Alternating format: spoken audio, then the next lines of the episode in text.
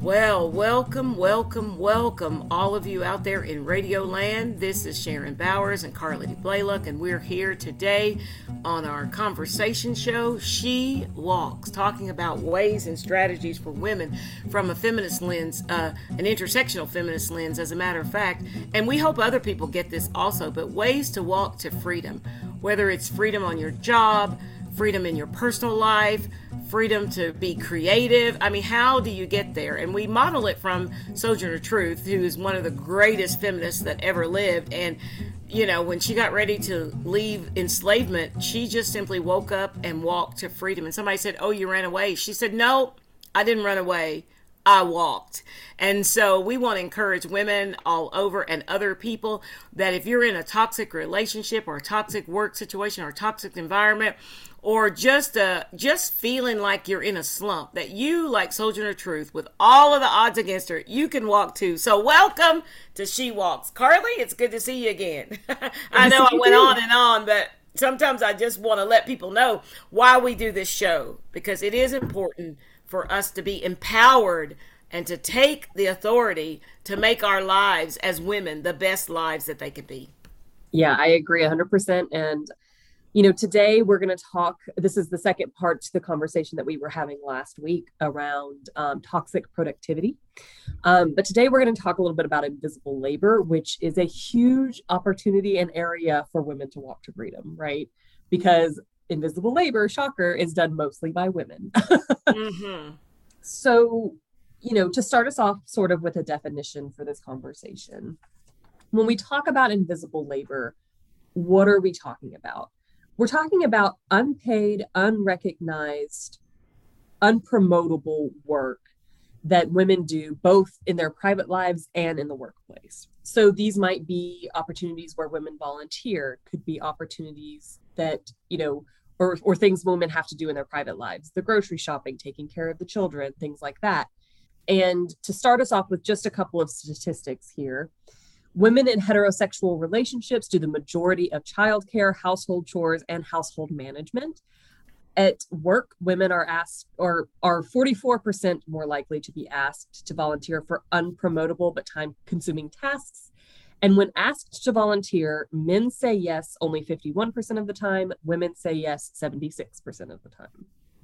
Oh yeah, and and and that's not our subject for today. But I wanted to get in there when you said yes and and no. I thought about how many women ask for pay increases or ask for raises or uh, and and men men do it all the time and women don't. And then when women do it, it's usually met with well, that's pretty aspirational you know uh, but if a man asked for it it would be like well now let's talk about how we can get you that. We might not be able to get it all immediately but we can get it a little bit a little bit at a time.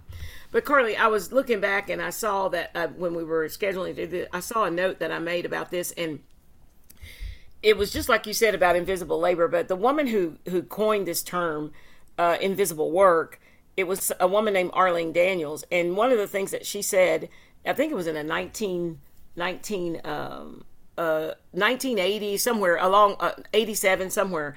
But she said like you said the unpaid work but she also mentioned that it goes unnoticed it goes unacknowledged and unregulated. And i think you know se- segueing from from what we talked last week you know the the fact that it is unregulated is critical. Oh i completely agree yeah.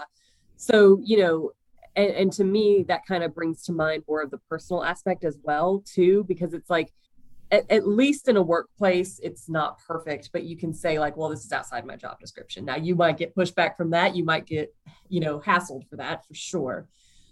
But at home it's just sort of assumed that women will do a lot of this labor right and one of the things, there was an article that came out recently, and I don't have a copy of it in front of me, but a woman was talking about her own personal experiences uh, with food, right?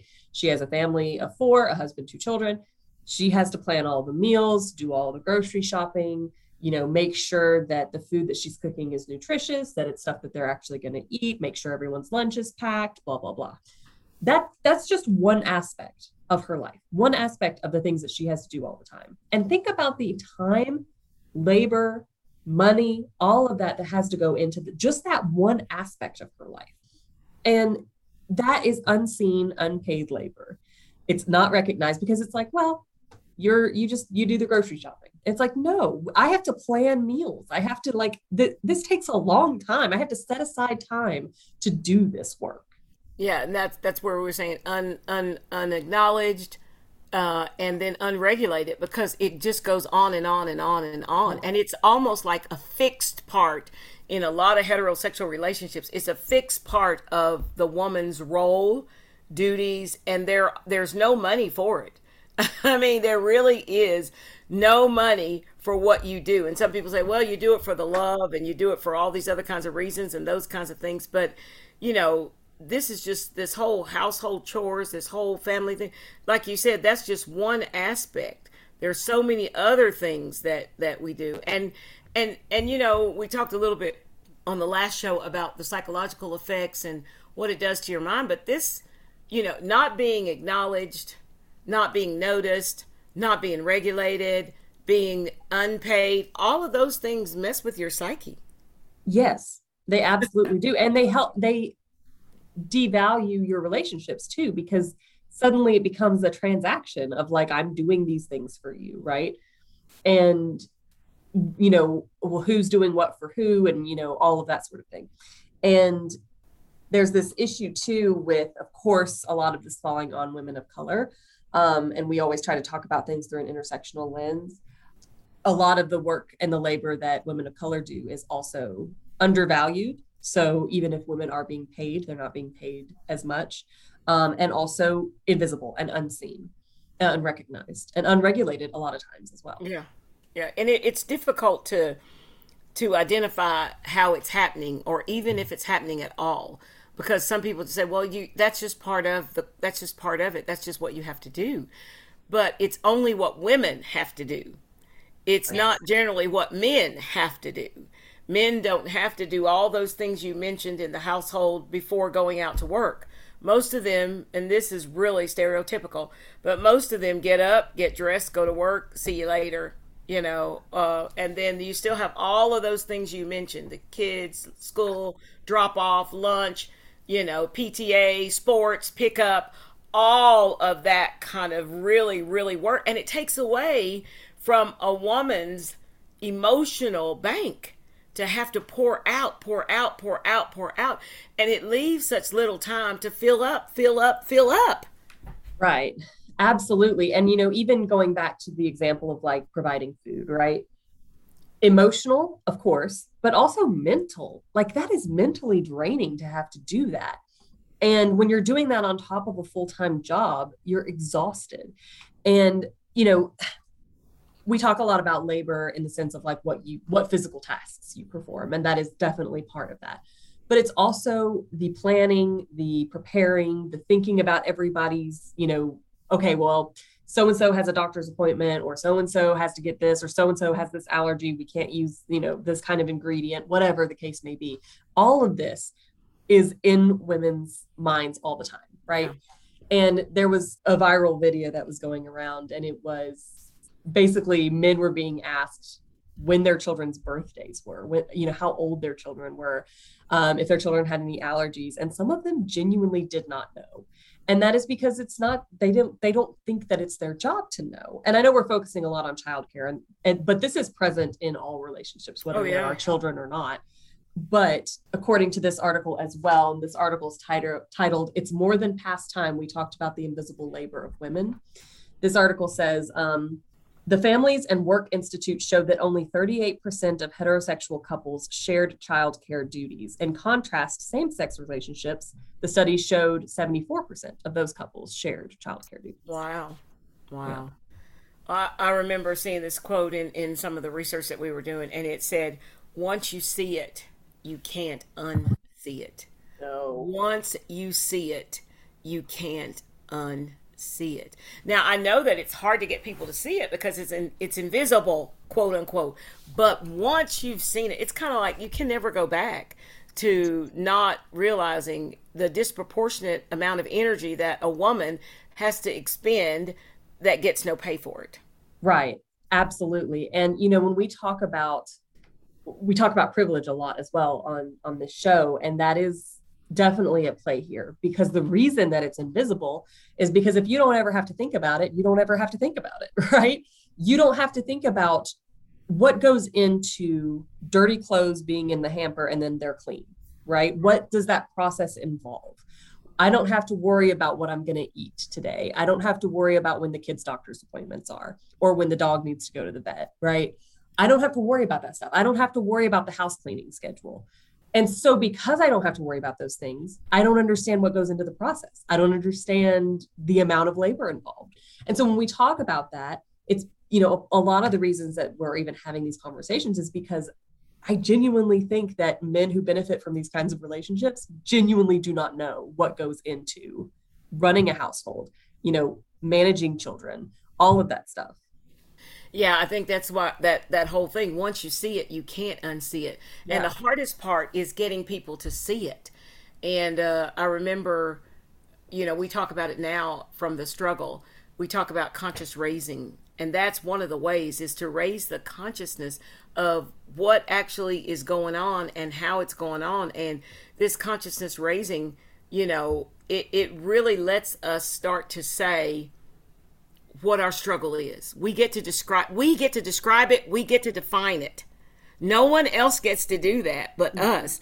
And so we have to be about that. You know, my my mantra is always about uh, uh, agency and advocacy and activism, you know, all those kinds of things. And we're the ones who have to tell about the struggle.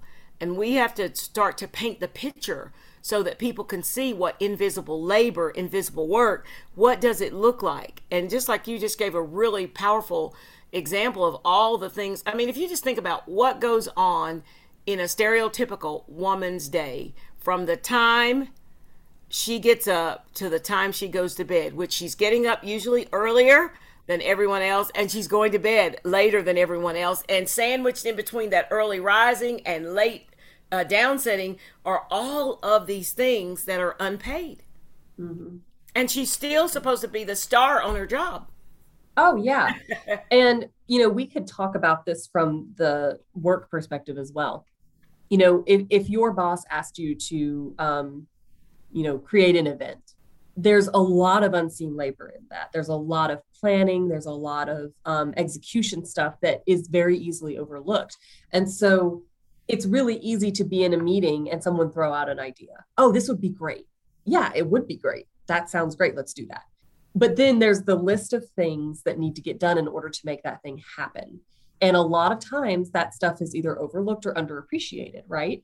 You know, and it is stuff like filtering through emails, having to coordinate people's schedules, having to make sure that the meeting is held in a place that's convenient for everyone. Um, you know and then of course we talk about like the emotional labor. If if there needs to be a birthday party at the office who's going to plan that? Nine times out of ten it's a woman. If there you know if someone's pet dies and there needs to be like a sympathy card who's the one that goes and gets that card and makes sure everyone signs it and sends that out? And yeah those seem like little things but when that is on top of everything else you're already doing like it adds up. And again that stuff is not promotable stuff. It's not stuff that's going to you can put on your resume. It's not stuff that is going to get you anything quote unquote accolades wise. You might get a pat on the back and a good job but that's about all you're going to get for doing that. And and you're not going to get promoted or raises that accompany it. You're just going to keep keep and, and you know the emotional part is and i've been in a situation like that at work and it feels like you're being used and abused. Yeah. And unnoticed.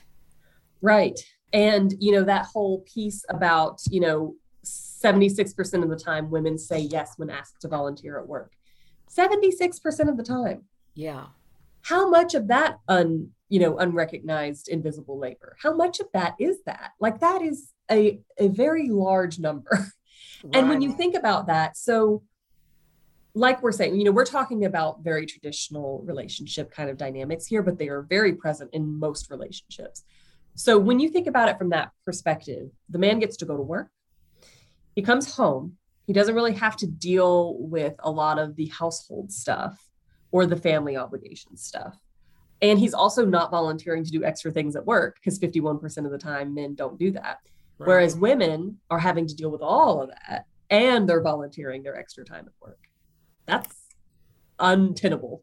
yeah, yeah, and and even you know the work that we've been doing both of us neither of us do this work any longer but for a while we were doing the diversity equity inclusion work uh, on our campus along with another person. And you know women more than men are even involved in those kinds of efforts. Right. you know when you think about it you have more women who are working on diversity equity and inclusion opportunities than you do men.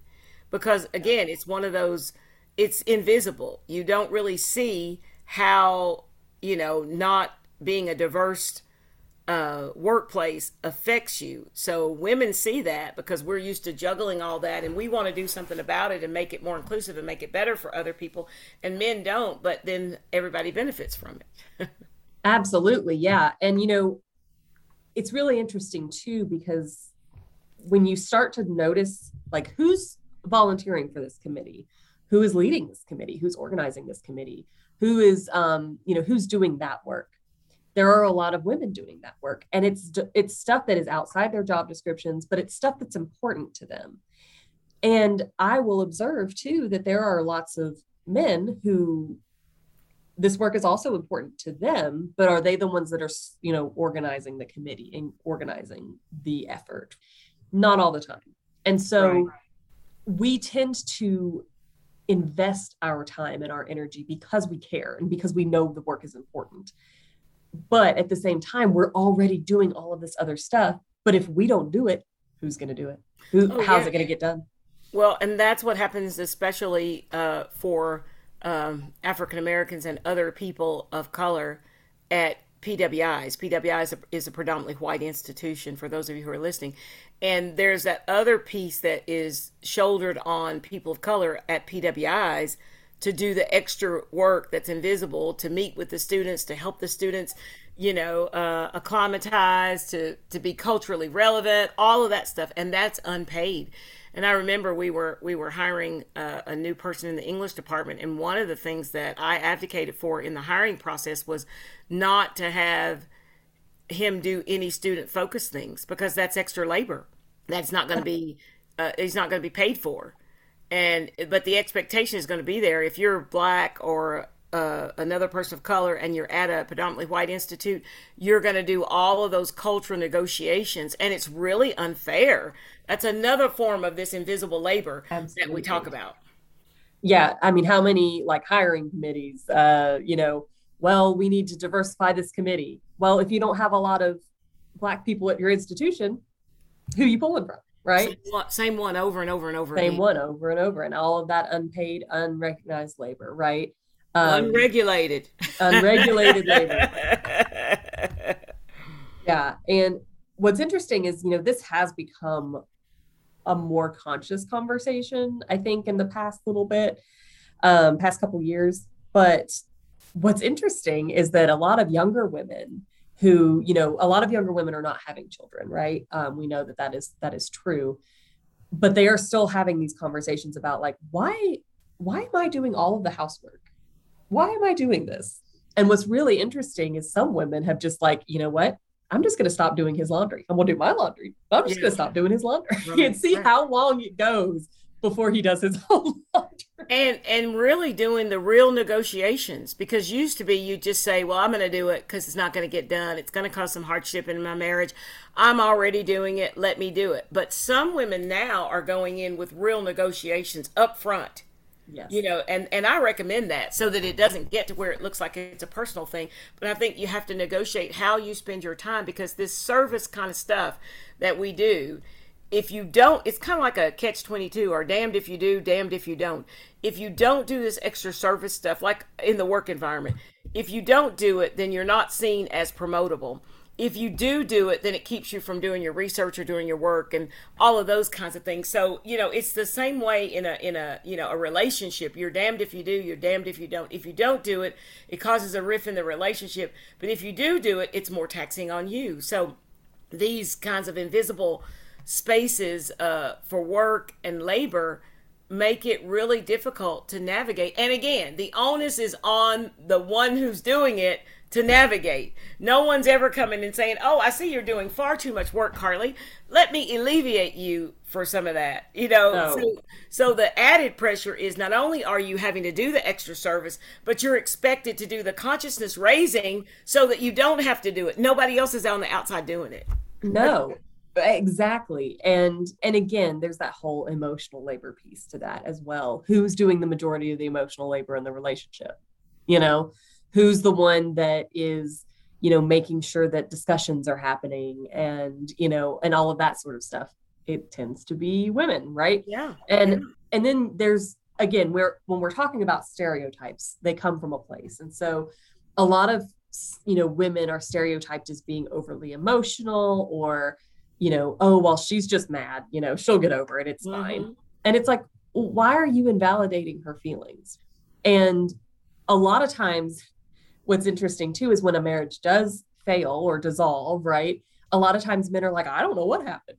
And it's like, well, I wonder if it had something to do with the fact that you expected her to do all of this labor, emotional, physical, mental, and you didn't help her. And then when she expressed her anger and her frustration and her sadness, you invalidated her feelings. You know, it yeah. doesn't like it's not rocket science, you know? Yeah, I was uh, one once I read this thing that was talking about it's the little things, and you mentioned some of those things even on the job that in that are invisible or not acknowledged, unacknowledged or unregulated. But they were talking about some things like, you know, comforting a colleague, like mm-hmm. you said, remembering the birthday card, soothing an ego, showing a new employee the ropes. All of these things are things that women in the workplace in particular have to do, and there's no compensation for that. The expectation is that you will do it. So it's the little things. Uh, in my in the in the scripture, uh, in my clergy, it's it, there's a scripture that we have that says it's the little foxes that spoil the vines. You know, it's the little things that add up to this toxic productivity that we talked about uh, our previous segment or that add up to this invisible labor that after a mm-hmm. while you know your body and your mind know that you're doing this work even if no one else does oh absolutely yeah and that's why i said that earlier you know you know eh, because a lot of times when you try to like quantify all the things that you're doing you know oh well it's not hard to just go to the store and get a sympathy card for someone well no that's not hard but it's also one extra thing I have to do on top of everything else that I'm yeah. already doing. And so, even having these conversations about here's all of the things that I'm doing can sometimes feel even more invalidating because mm-hmm. it's like, well, why do I have to justify that this is too much when you're not doing half of the labor that I'm doing? And that's a that's a whole like intense conversation to have to have with another person. And Carleigh, I know you probably see this in your role as student success, and so I'm not asking you to out student success or anything. I'm just kind of making this analogy and thinking that you could probably uh, confer with me on it. But women in academia, whether it's professors or people like you, student success, we get all the confessionals of all the students. Mm-hmm. The students will bypass men in a particular role and come to us. Mm-hmm and share with us. So that takes our time, our it's more emotional kind of stuff. We've got to try to be a problem solver. We've got to do all of this. And there are some men who don't have to do that in, in, in the academic environment. But women more than men, I believe, would be the recipients of the woe is me or I'm in trouble. And I know that's particular your job is to make sure that students are successful. But even when not, I think women professors and other staff get get those confessionals I think that that is true. And, you know, the nature of my job is to hold space for students and help students problem solve. And, you know, sometimes things do get emotional. And that's part of my job is to hold space for that and, and help that student through that. But it is also still emotional for me. And, you know, I, I am performing that emotional labor piece. And that again is not, it's not unrecognized, but it doesn't say like in my job description perform emotional labor right? Like yeah. it you know so much i think of what we think about as work is focused on the tangible pieces of what we do. We produce this thing right? We help students problem solve whatever but we don't really think about oh my gosh but you know i had a student break down in my office today and that was extremely hard. Or a student shares something with me that's very traumatic or you know whatever the case may be. Well that's emotional labor that you're now performing. And is that listed on your job description? Is that recognized as part of your role? And i'm lucky to work for a team that definitely does recognize that mm-hmm. but it's you know it's definitely not like in writing somewhere. Like I can't put that on my resume that I'm good at emotional labor. you know I mean? Right, right, right. Well, and even if you did, a lot of people wouldn't know what it was, or you didn't yeah. have to go further and raise a whole new level of consciousness to, to, be able to explain this is what I mean by that. Because for some people, that's so foreign. You know, they right. they're not even thinking about that. Yeah. Um, I know this is a little off subject, but uh, I read this article about how we can fight subtle sexisms in the office. And i think like this is one this is one of the ones that i'm talking about right now is having to be the counselor or the confessional person for students on campus. And uh, and women in general have to be and, and uh, don't be a female pastor lord.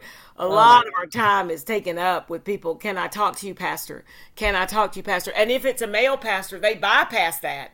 They don't talk to it. So so a part of that. But those whole uh, it was an article about the um, it, it kind of ties into this about uh, fighting sexism in the office, and it was talking about uh, things like they, they, were terms. I know we got to go, but there were terms like mansplaining. You know, oh, yeah. people don't don't know what that is, or hepeating. I thought that was really, I thought that was really funny. And then the other was uh, man-interpreting, man-interpreting. You know, so we we were familiar with man with uh you know with uh, yeah. uh, mansplaining, but when I saw hepeating and man-interpreting, I thought this has got to be this has got to be a great article, and it really was. And I'm telling that now because those are the kinds of things that also add to this mental space for women who have to be constantly working and translating all this stuff so it doesn't look like they're angry. So it doesn't look like you know that that um that they're at fault for this. That's the extra work too.